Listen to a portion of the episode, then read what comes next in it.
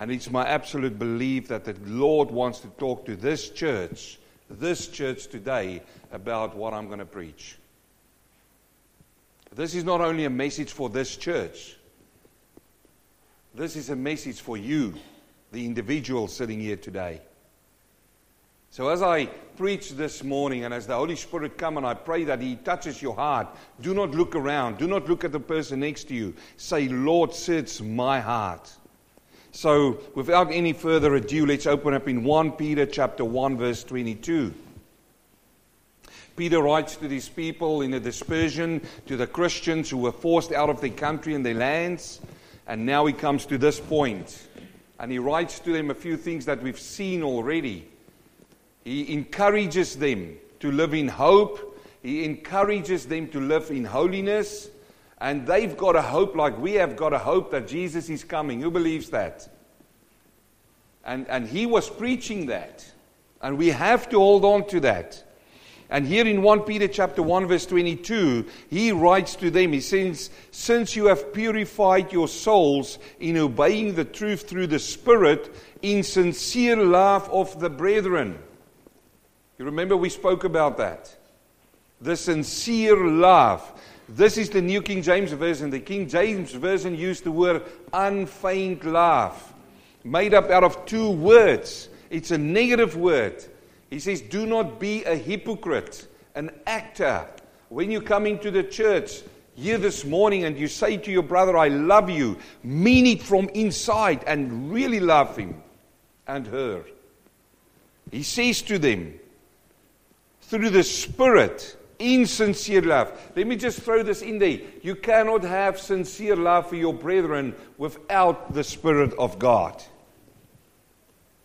The Spirit of God lives inside of you, and that then starts to show on the outside the love for the brothers and the sisters. If you love like that, your brother and your sisters will not offend you. Oh, there's going to be times that they say something that you won't like, but it's not going to be an offense to you. You will be mature enough to go and sit and talk it out with them and in love address the situation. But these days you see all of these church fights going on. And these brothers and sisters, and they're in each other's ears. Not so, he says. In verse 23, he says, having been born again. Having been born again, not of corruptible seed, but incorruptible, through the word of God, which lives and abides forever. Because, and he contrasts now the word of God against you and me, flesh. He contrasts, he puts it up for us right here. He says, the word of God and you, sitting here this morning, all flesh is grass. And all the glory of man as the flower of the grass. And there you were thinking so much about yourself. Oh, I'm a glorious person. What does the Bible say about that? He says your glory is like the flower of the grass. I thought so much about myself. And that's the message of the world. The world says that you need to build yourself up. No. We as children of God builds Christ in us up. Yes? And he lives through us. And now he says there, and the flower falls away, but the word of the Lord endures forever. The word of the Lord endures forever. Now this is the word by which the gospel was preached to you. I want to talk to you this morning about the phrase that he uses. A message that is not preached in the churches today anymore. In the church, in global I mean. There's a lot of churches who still preach this. But when's the last time that you've heard a message on being born again? See, this is not only addressing the whole church. It addresses me. It addresses you. It's the individual. It comes and knocks on your door. There's a knock on your door. If every man opens up. Now I know if I'm quoting the book in Revelation, and that is in context, a different context. But I want to talk to you this morning as I believe the Word of God wants to talk to you. Now let's thank the Lord for His Word. Heavenly Father, I come to you in weakness, Lord. Because we just saw it in the scripture verse there. All man is like grass. What can you do with grass, Lord? And the glory of man is like the flower of the grass. It's there for one moment, it blooms, everybody loves it, it's fantastic, everybody praises it, and then the next day the flower drops. In that sense, I come to you this morning in weakness, Lord. Because I know that when I'm weak, you are strong. This is the words of John. It says, I must decrease and he must increase. Help me to decrease this morning as I preach this message, Lord. Father, as much as I preach this message, I pray that everyone who's here, who's got an ear to hear, let them hear. And Father, my prayer is that you change hearts this morning. My heart, first of all, Lord. I pray it in Jesus' name. Amen. So Peter used these words, having been born again. And when he writes it to them, he takes this that they know what he's talking about. When this Porter stands up there and he reads this message to the church, and they come to this part and they hear these words of Peter when he says, having been born again, that everybody knew what it means to what's to be born again. Let me say to you today that in general the world don't know what that means today. Let me ask you this morning, what does it mean to you? Anybody? Just throw a few words out. What does it mean to be born again? Born unto the family of God, yes. Don't be shy. Yes, brother. That which is born of flesh, that which is born of spirit, born physically, gotta be born spiritually. Okay, yes. What's born of the what Glenn is saying, what's born of the spirit is spirit, and what's born of the flesh is flesh, and we've gotta be born of the spirit. But even that phrase that he uses there, some people won't understand that. Am I right? What does he mean? What does it mean to be born by the Spirit? What was that? Committing your life to Christ. I like that. Yes, Matthew?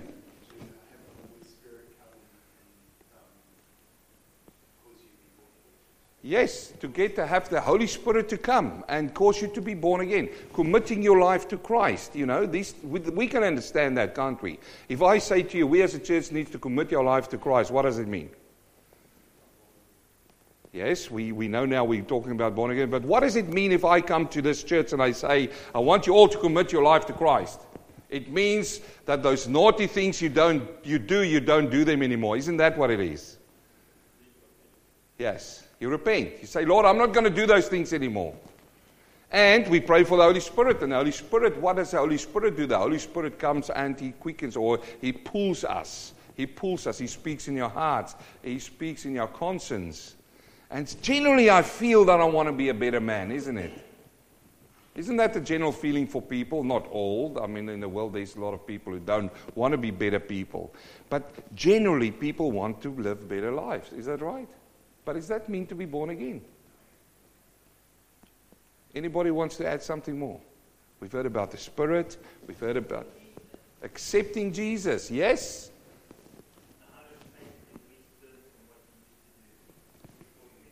Hundred and eighty degrees. I've heard somebody one day say you need to make it 360. And a lot of people do that. They say, yes, I'm going to make it 360, and that means 360 means if I go that way, I'm going to go that way again. And the only thing it does, it confuses you, because the more you turn around like that, you get dizzy and you fall over. 180 degrees, it means now I've walked in that direction. 180 degrees means I'm going to turn my back on that and walk in a different direction. All of that. But what does it mean to be born again? Sorry? Leaving behind the sinful life. That's right. That's, again, I'm walking in sin. Now I'm going to turn around and I leave that behind me. I don't dwell back into that like Israel when they were called out of the wilderness and they longed back to the pots of Egypt, the sinful and the dark life. You see, all these concepts that you told me today is right. You can put them on a tree like fruit. Now I wonder if the same question was asked to those people when they read these words of Peter, having been born again, what they knew about that. Now let's look into that. I want to unpack it a little bit for you this morning. You see, these days people start going to church because there's generally nice people in church, isn't there? Generally, I say. I use that word very carefully. Because there's other people who will say, I don't go to church because there's a lot of what there? Hypocrites. That's the first thing they say. I don't go there anymore. But I haven't walked into a church, any church, whether they're hypocrites or not in the church, as a first-time visitor walk in there and they go, oh, no, we don't want you here. Ah, nee, ah. No, generally when you walk into a church, what's there? Nice people. There's nice people there. And so we start to associate with the nice people. And hey, if they're going to make me feel good, what is going to happen? I'm going to stay. Yeah, I'm going to stay. Because there's nice people around. And this is what happens these days in churches a lot of times. People go there and there's nice people. And in some churches like this church, you get nice food afterwards.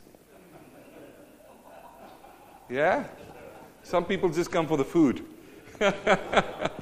And I'm just giving you a giveaway, a run afterwards, because Lydia made some really nice spring rolls. Again, handmade, yes, made by herself. But some people go for what is extras in church, for the food, for the people, it's nice. And generally, some churches these days don't judge you anymore, do they? There's no judgment in churches anymore, and they preach an acceptable message, sort of a seeker-friendly message. And that's what they do, isn't it? They speak this. Now, I want to talk to you about this phrase here, being born again. What does it mean when you and I come to church? We come to church to change. To change. That's what we need to come for. Now, you say, if a sinner walks through the doors, they need to be born again, and we're going to look into that. But after you've been born again, you come to church to do what? To learn more about Him, to gain knowledge about Christ, and then to pray from wisdom from above. Because you see, my dear brother and sister, when you are born again, you're not born again to just sit there in the seats and get food every Sunday. You are born for a purpose, for a purpose. And that purpose is to do what? To spread the message. To go out and make disciples. But you have to learn. The phrase here, born again, literally means to be born from above. That's what it means. So when you see that Bible and you open it up, when he speaks about this, he means that you need to be born not from below like you and I, but from above. And how does that work? We see this absolutely practical in the book of John, John chapter 3, by a man by the name of Nicodemus. And let's have a look at him. He says in John chapter 3 verse 1, there was a man of the Pharisees, named Nicodemus. He was a very special man, this man. He was sitting in the Sanhedrin. He studied the scriptures. The Pharisees studied the scriptures. In the Old Testament. They were the theologians of the day, or so they thought. They went to the universities. This was one of those men. So I'm giving you his background. He was a ruler of the Jews. Not only was he so clever in all of the studies, but he was also a ruler. And this man came to Jesus by night, and he said to him, Rabbi, we know that you are a teacher come from God. Why? Why did he know it? For no one can do these signs that you do unless God is with him. Comes to me, says, I study the scriptures. I've got the head knowledge. We read there about the miracles. We saw the miracles in the prophets in the Old Testament. And here you are. Now, some people say that he went by night because he was afraid. These other people, that's not, that, I don't read it like that. And that some people say he went because he was a little bit ashamed to go to Jesus. I don't read it like that. Because this man came to him and he spoke about what? Miracles. So during the day when the crowds was there, Jesus was performing miracles and Nicodemus was standing in the crowd. Like a lot of people are coming to the church to sit in the crowd. Isn't that true? Because there's nice people in the crowd. Because generally, the crowd won't judge you.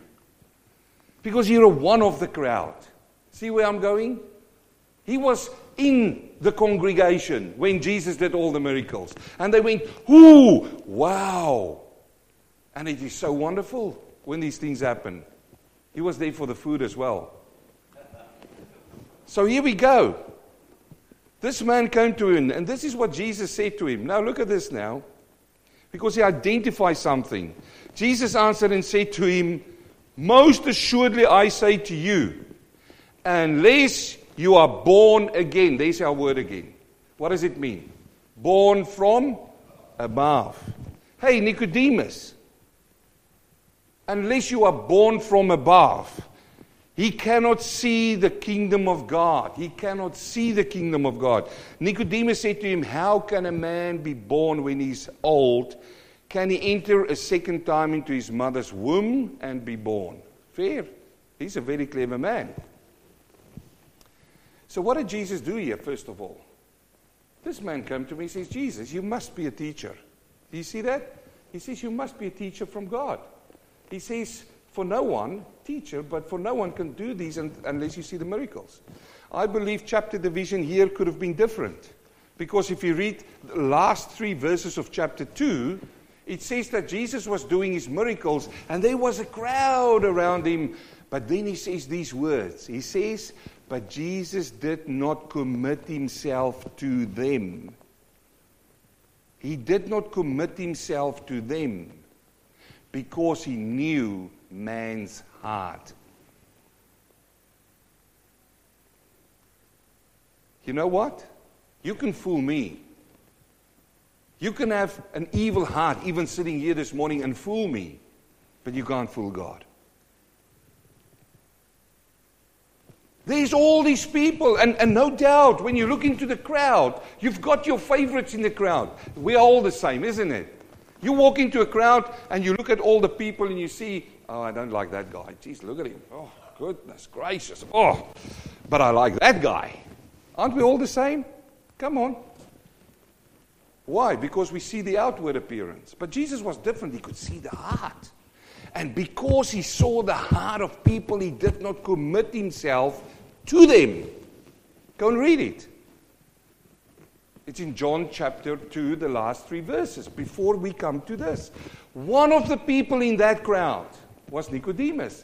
And no doubt, other people would have stood around and saw Nicodemus standing there with his Pharisee robe and everything, and they go, "Oh, what a religious person. Man, I like that guy. I love him. I like him." And this is what we do often. When we come into church, we do the same thing. We love certain people or not, though the Bible says we shouldn't do that. People do. People do. People pull to their little groups, and that's natural, isn't it? But Jesus looks through all of that, and he sees the heart. How did we pick this up? Because he says to him, "You must be a teacher from God, for no one can do these things." What would Jesus' logical answer be when somebody asks him that? "Yes, I am a teacher of God." Isn't it right? That's how a conversation would go. "Oh, yes, by the way, I am a teacher of God, and let's take out the scriptures, and I'll show you in the scriptures why I am a teacher of God." This is how I would have done it, because it sounds natural, but Jesus didn't. He goes straight to it. He says to him, "You must be born again." He says, look, it's not about the signs and the wonders. The crowds, the millions are for the signs and the wonders. They come to see the signs and the wonders. But you came to me. Now, when Nicodemus came to him by night, how many people came? One. Who? Nicodemus. This is why I say this morning, this is a message for you. You who sits there. I can point each one out, but as I point you out, I point myself out. If you come to Jesus, just you, because let me tell you, brother and sister, when you're going to stand before him one day, it's only going to be you.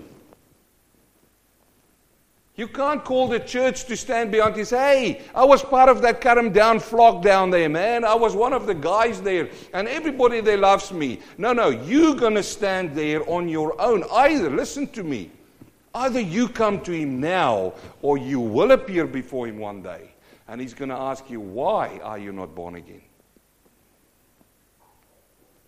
See? Now he comes to him and he says to him straight away. Now Nicodemus pushed this further. He goes, wait a minute. Born again. He didn't get this concept straight away. Like, you have the liberty now. I told you, born from above. He used those words. He goes, can I go back into my mother's womb? And let me put it to you practically. You know, Michael was born. And when he was born, I go, I cannot for the life of me understand a miracle how a small little human being like that could fit within another person's body. And let me tell you, if we take Michael, when he was born, Michael's my grandson. Can you see the smile when I talk about him? When you take Michael, just moments after he's born, and you say to the doctors, can you please put him back? Will they be able to? They will not be able to. It's absolutely physically impossible to do that. Well, if you look at him now, he's double his size nearly. Can you put him back now? Look, Vader's small. There's no way he's going to go back. This is the practicality I'm giving you. This is where he goes to him. And this is even further now. This is going even further now. Richard is little Michael's father. How big is Richard? Have you guys seen him? Have you seen my poor wife? If I say, Richard, I want to put you back in the womb. You see how ludicrous it sounds to sometimes the people when you talk about these things. He goes, this is a clever man. I mean, this is a guy of the university. He goes, Jesus, what are you going on about here? Can I go back into my mother's womb? Can I? And the answer is no. But you see, he didn't understand it like a lot of people, even in churches, don't understand this concept of being born again. Then Jesus goes further. He said to him in verse 5, he says, most assuredly, I say to you, unless one is born of water and spirit, he cannot enter the kingdom of God. Now look at this now. He said the first time, if you're not born again, you cannot see the kingdom of God. Now he says to me, if you're not born of water and spirit, you cannot enter the kingdom of God. Now I want to say it with all of the love that I've got. If you are not born again, you cannot enter the kingdom of God on the authority of Jesus Christ. It will be a sad day one day when the church, either this church or other churches, appear in heaven and there's dear brothers and sisters who's not there. And you say, why are they not there? They were never born again. But they were in church. I just told you the church is full of nice people. People are worshiping God by association these days. They are associated into the church. They are not born into the church. This is serious. Brothers and sisters, I do not want to preach any further, any more Sundays, until I preach this message to you. Because then I become a hypocrite. I need to tell you the truth in love. Jesus said to him, you will not see the kingdom of God if you're not born of water and spirit. That which is born of the flesh is flesh. This is my brother's words. And that which is born is spirit, is spirit. Do not marvel that I say to you, you must be born again. Do not marvel about these things. Now, there's a big talk and differences about these two things, born of the water and born of the spirit. Now, I'm not going to go really deep into that, but I'm going to touch it, okay? When he talks about born of the water, there's three main concepts around this, teachings in the world. The first one says that points towards the water baptism. Man, if you are born again, I'm going to pull you to my, like a crocodile, to my swimming pool at home, and I'm going to baptize you. Now listen to me, baptism is very important.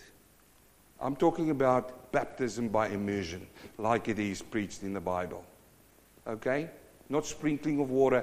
That's important. And these people say, you see, this is what it says. You have to be baptized. You have to go into a church and there's the baptism bath and you have to be baptized. And then with the Spirit. I don't necessarily hold on to that teaching. But the second teaching out there is here, it points towards a physical birth. A physical birth. Because if you think about a physical birth, all of us were babies in the womb, and there were amniotic water in there. In the womb there's water, and that is the physical. Jesus is comparing a physical birth to a spiritual birth, and this is what he puts the two against. It is exactly the same question or the point that Nicodemus made. He was referring to the physical birth. Jesus refers in this place to him. He says, yes, you have to be physically born, but also spiritually born. I can hold on to that. That is practical. There's a third teaching out there that say it is a spiritual cleansing that needs to take place.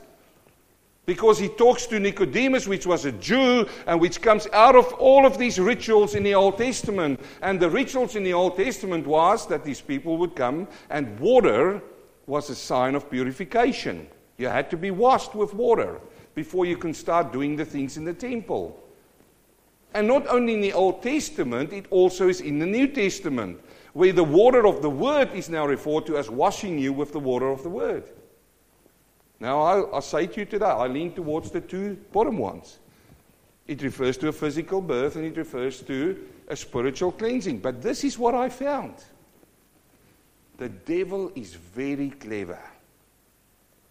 Let me explain. I've said so many times in my life, and you talk to people about sin and to be born again. It comes to the point where they want to make a decision for the Lord. And all of these excuses comes out because of all of these verses which they say, but what does it mean to be born of water? It is because of this and that. Sometimes people use it as excuses. But one day we will know it out of God's mouth when we're in heaven, yes? The fact of the matter is here, he says to them, being born again. Now, let's take it one step further. Let's go to 1 John chapter 1 verse 10 to unpack it a little bit more. He talks here about Jesus now. He says, he was in the world, and the world was made through him, and the world did not know him. Is the world knowing him today? I know he's talking about his own as well. The world didn't know him, and as I say, some churches don't know him. They preach a different gospel. And he says it here in verse 11, he came to his own, his Jews. He came to the Jews, and his own did not receive him. And we saw all of the evidence in that, didn't we? But, there's our theological word. What does it mean? It means Brother Theo's words, a 180-degree turnaround. But, as many as received him, to them he gave what? The right to become children of God. To those who believe in his name. You say to me, how do I get born again? This is pointing you towards that. He says it there. He says, but as many as received who? As received Jesus Christ. Somebody said it today. You have to receive Jesus Christ. That is part of being born again. To what happened to them? He gave them the right to become what? Children of God. If you are born as a baby, what are you? You are your parents' child. If we are born from above, whose child are we? God's child. Now the right comes only through receiving Jesus Christ. He says you will become children of God, those who believe in his name. Now listen to this now. Verse 13. Who were born not of blood. What is that? Physical birth. It's a physical birth. Not born of blood, nor the will of the flesh, nor the will of man. And there's our theological word again. But of God. Where is God? God is in heaven. He's born from above. Now, let me just touch on this. Some people say, when I gave my heart to the Lord, you haven't got a will to give your heart to the Lord. I hear it oftentimes, and look, people say it sometimes in ignorance, and that's fine. But we have to understand what it means. It is not your will to be born. You reach out, you cry out to God, and what happens? He performs the miracle. Let's take the baby again. When the baby's in the womb, does the baby go one day and he starts kicking so hard and he gets, get me out of here today? Is that what happens? No. You don't know the hour. You don't know the time. I know you're going to the last time and they say the water broke and everybody goes, oh, it's going to happen. We generally know it's going to happen in the next 24 or 48 hours, and some people are a little bit longer. But you generally don't know the time. The miracle happens when that baby comes out of the womb and it says, where? Isn't it right? What will did the child have? What will did the child have? Come on. Nothing. And it's the same. We come to him. You see, it says it there in verse 3, but as many as received him. You say, but wait a minute, preacher, I come to him and I decide, I pray the prayer, and I agree with you. I agree with you, pray the prayer. But brother and sister, you are called by the Holy Spirit, you are pulled by it. It's a song when you sit in a message and the Holy Spirit knocks on your door like this morning. If you're not born again, he is constantly talking to you. You go, this is me, and you receive Christ. There's a whole world out there who's not receiving them. Will they get born again?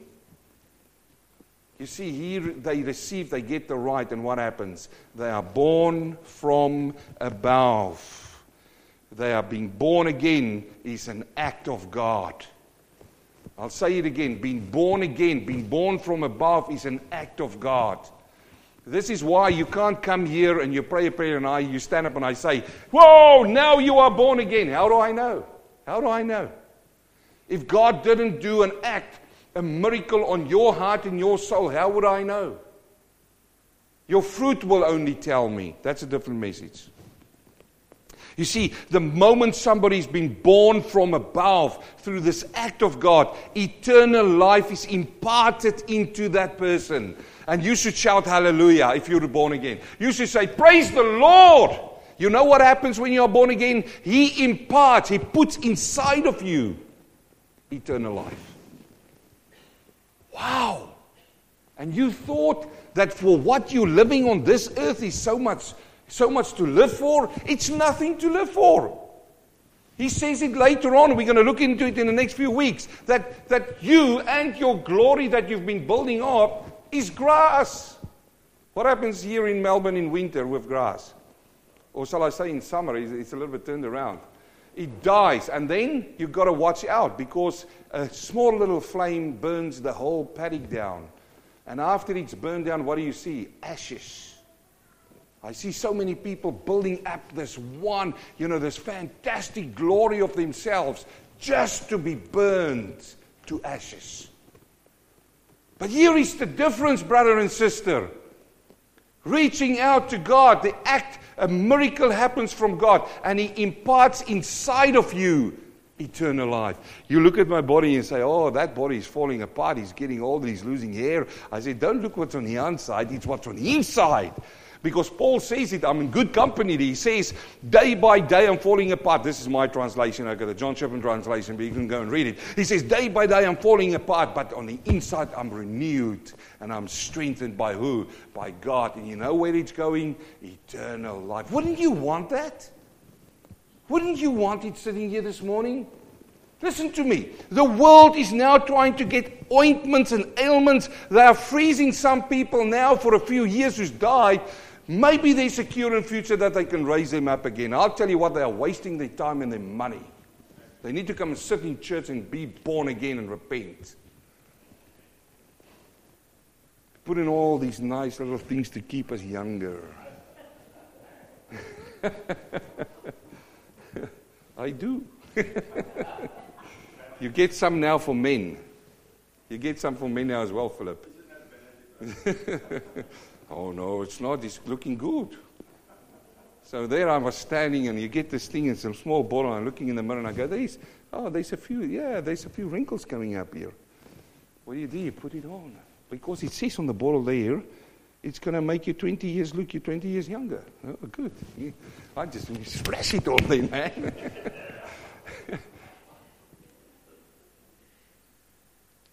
That doesn't matter. Doesn't matter. Oh, look at him, man. As his hair is thinning, you can see his big nose. So who cares? Because, brother and sister, on the inside is imparted. Is imparted. Listen to this now. Eternal life. This is the wonderful thing. Now you may ask the question here, why then, Jesus, do you have to be born again? Why? Where's the breaking here?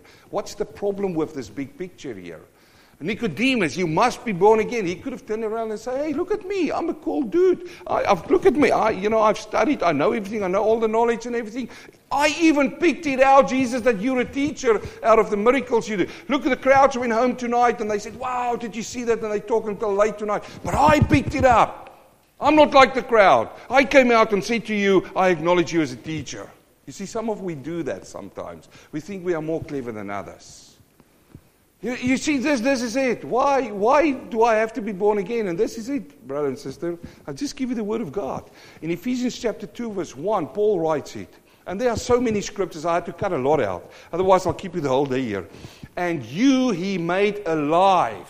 There's our word there. Born again. Who were dead in trespasses and sin.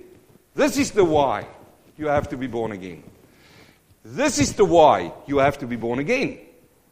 This is the why you have to be born again.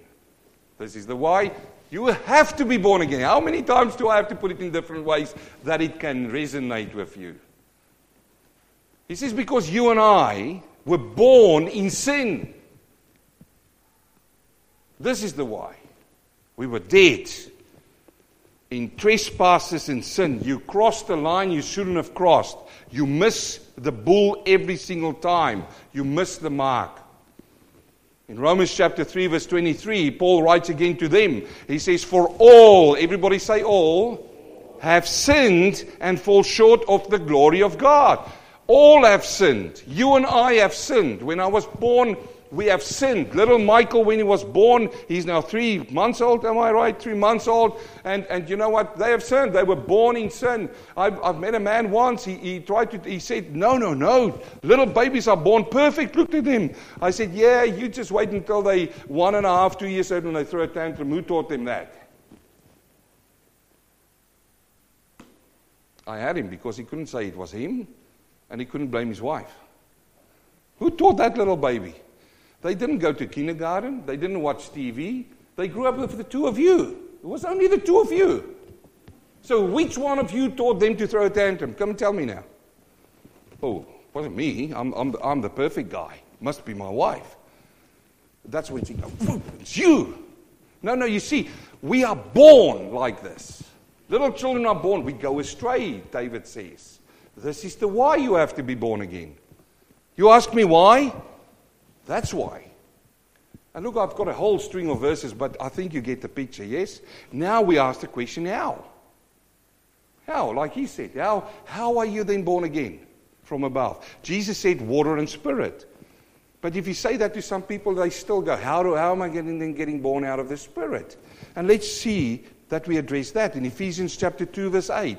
Again, Paul, and again, I've got so many verses, but we'll stick with these. Again, Paul says, For by grace you have been saved through faith. This is the how. You have been saved through faith. And that not of yourselves, it is a gift of God. Not of works, lest anyone should boast. So you can't do anything. Not of your good works that you were saved. It was by what? It was by the grace of God that you have been saved through faith. This is a good verse. You should learn this verse off by heart. You should sit down and study it. It's a gift of God. You see, this is why I say it is an act of God. Being born again is an act of God. It's not your act. He says it right there. He says not of works. Not of works. You can't boast. You can't say, the day when I gave my heart to the Lord. No, that should change to the day when the Lord saved me. That's how it should say. When He born me. So, you say what? Let's go into Romans chapter 10.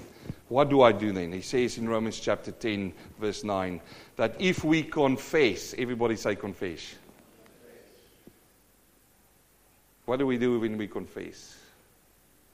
We tell some people what we've done. That's what we do. We confess. I hear so many times people's testimonies these days when they stand up and you hear nothing about confession. Nothing. He says that if you confess with your mouth, who?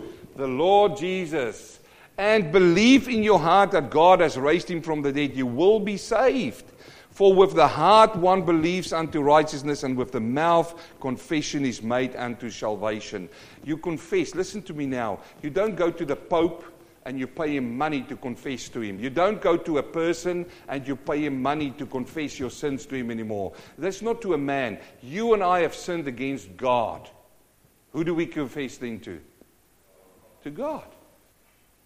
You come to him. So, in a way, I might pray a prayer after this. I don't know who the Spirit is talking to with this morning. As some doctors, when a baby is born, there's people who's helping with that process, isn't it? I might be just a helper here this morning and say, Lord, I'm going to pray a prayer, and you repeat the prayer, but that's not saving you. That's not saving you. Not that little prayer. It is believing him. It's believing him with your heart. It is following him with your heart. That saves you. That is starting the process. And here we go. Let me just show you something here. When we do this, and the Spirit of God touches our hearts, he enlighten our minds. What does the word enlighten means? It lights it up. It was dark. It did have no understanding. You couldn't see it the way you see it now. What does it do when you get born again? It enlightens you about the knowledge of God. Now all of a sudden you get a hunger in your heart for God.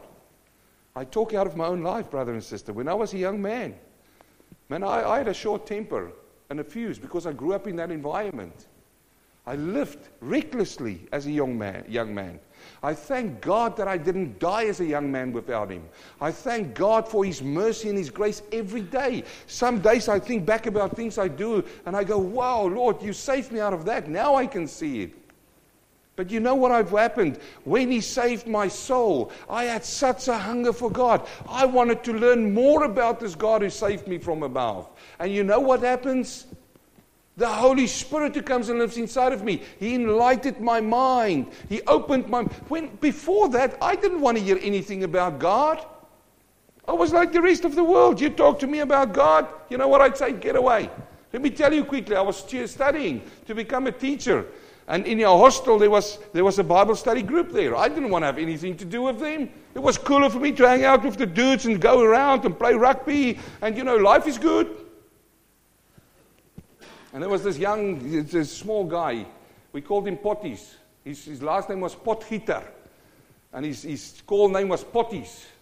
There was a small dude, that big, skinny guy. And he would constantly come to me and say, come to our Bible study. And I said no to him.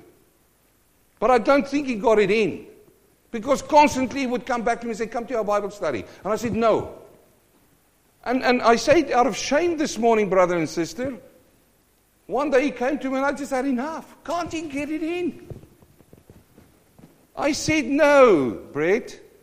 In that moment, I picked that poor little boy up and put him up against the wall. And I said, no! Do you get it?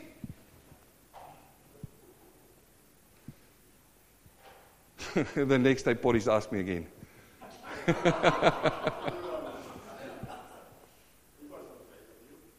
He wasn't afraid of me. He asked me again, how dare he? But I thank God that he did.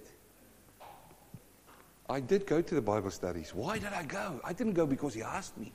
Man, when that happened in my soul, when I was saved, I wanted to learn more about God. Not only that, he enlightens your mind about sin. Listen to me now. I all of a sudden see the things I do in a different light.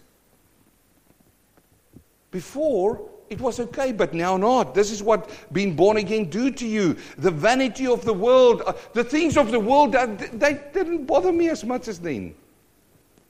The knowledge of self. I learned more about myself and of Jesus Christ. My will was renewed. And listen now. I've seen this with my own eyes. Over the years that I've spent time with people and the Lord saved their souls and they received him and they believe in him. Their bodies changed. You say, explain. People in this world are looking for acceptance at the wrong places. Drugs, alcohol, acceptance through doing stuff to their bodies. And you know what we do?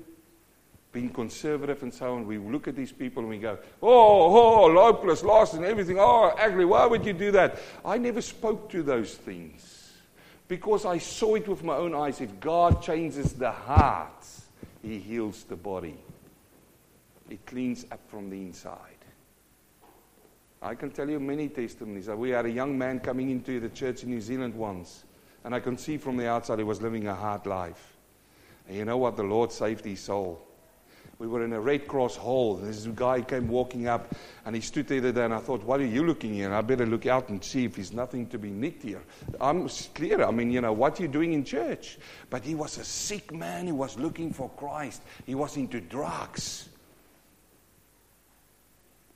He had other problems, mental problems with him. Brother and sister, we prayed. He stayed in church for a while. I could see how the Word of God went to him. I could see how it goes into him. I could see how he started crawling out. And one day we prayed. He says, I can see now I'm a sinner. He saw. He said it out of his own mouth. He felt so ashamed. We prayed. And you know what? A few months later, I looked at him and I go, that's not the same. I could show you a photo.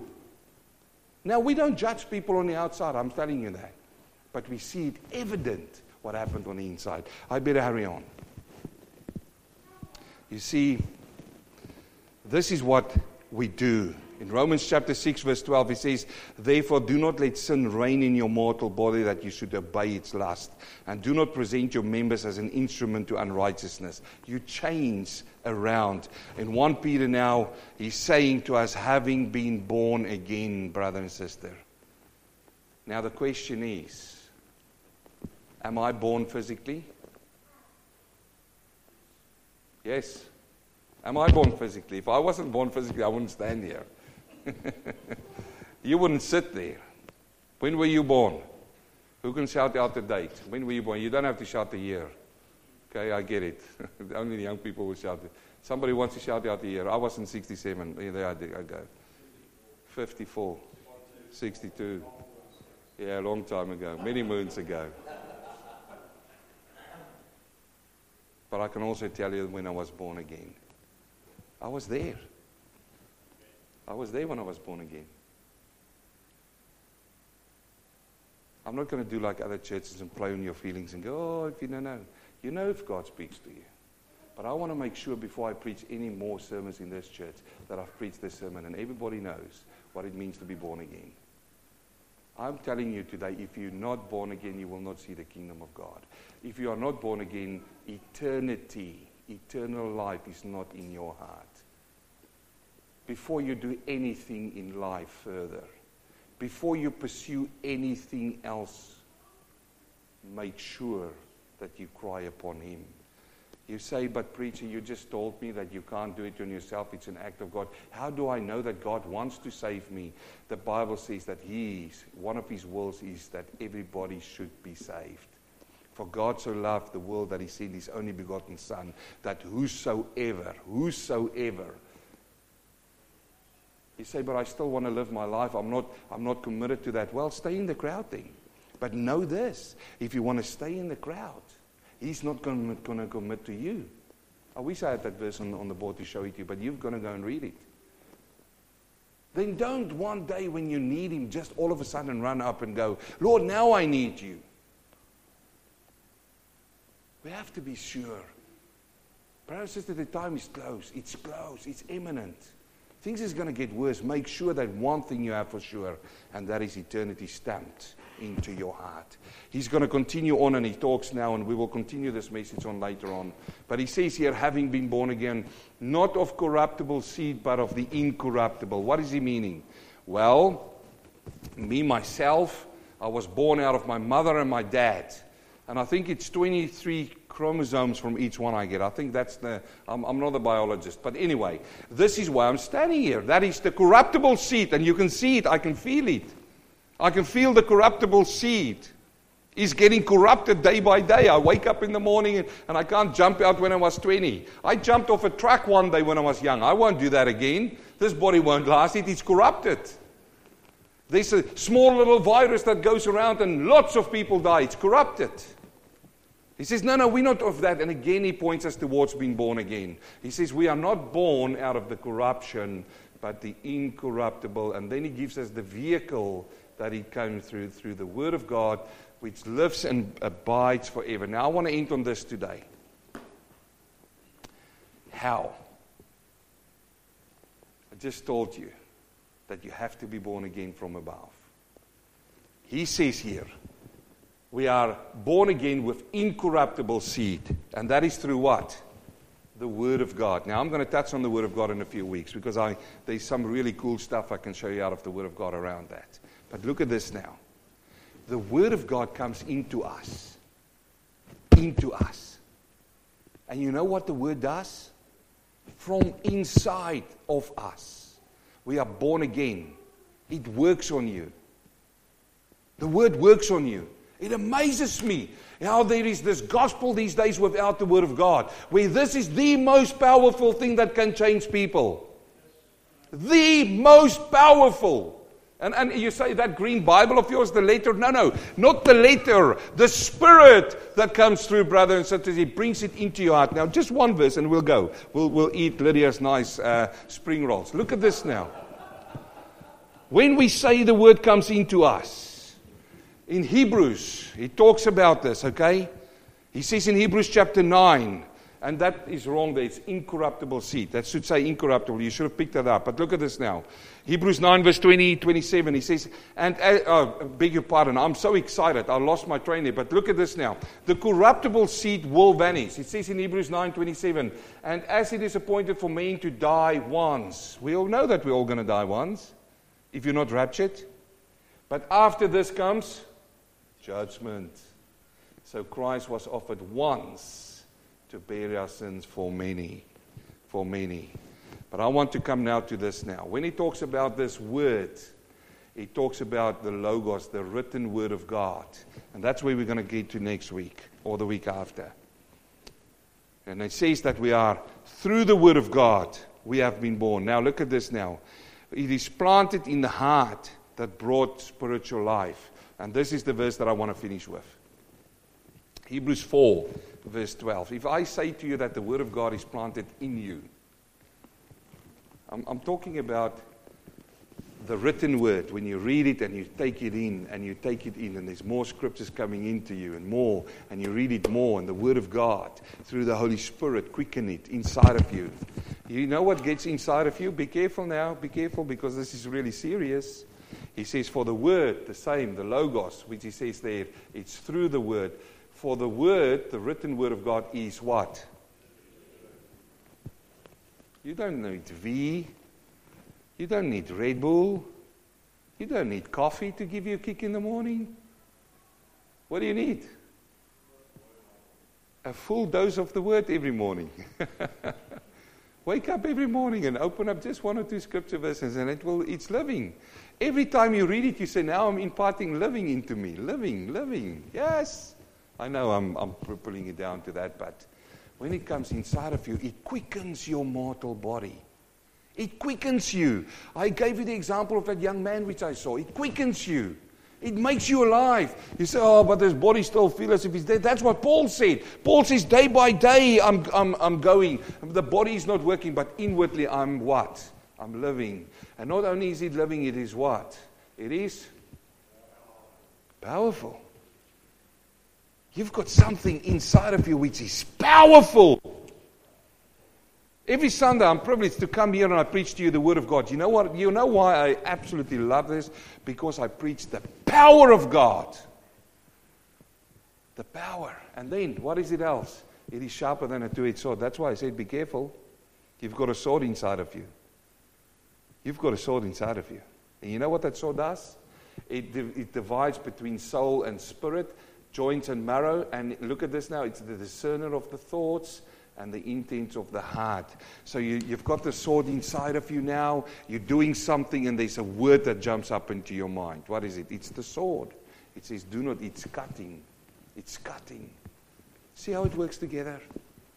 And then he says, and there is no creature hidden from his sight, but all things are naked and open to the eyes of him to whom we must give an account. So, if we have to give an account to him, when we appear before him and we give our account, who's going to judge us? The word's going to judge us. Who's the word? It's Logos. You say, wait a minute, is the Bible going to lie there? No, I'll get to that in a few weeks' time. Christ is the word. John chapter 1 verse 1, in the beginning was Logos. And verse 14, and he became flesh and lived amongst us. I'm going to pray, but I want not to lose the seriousness of this message. Are you born again?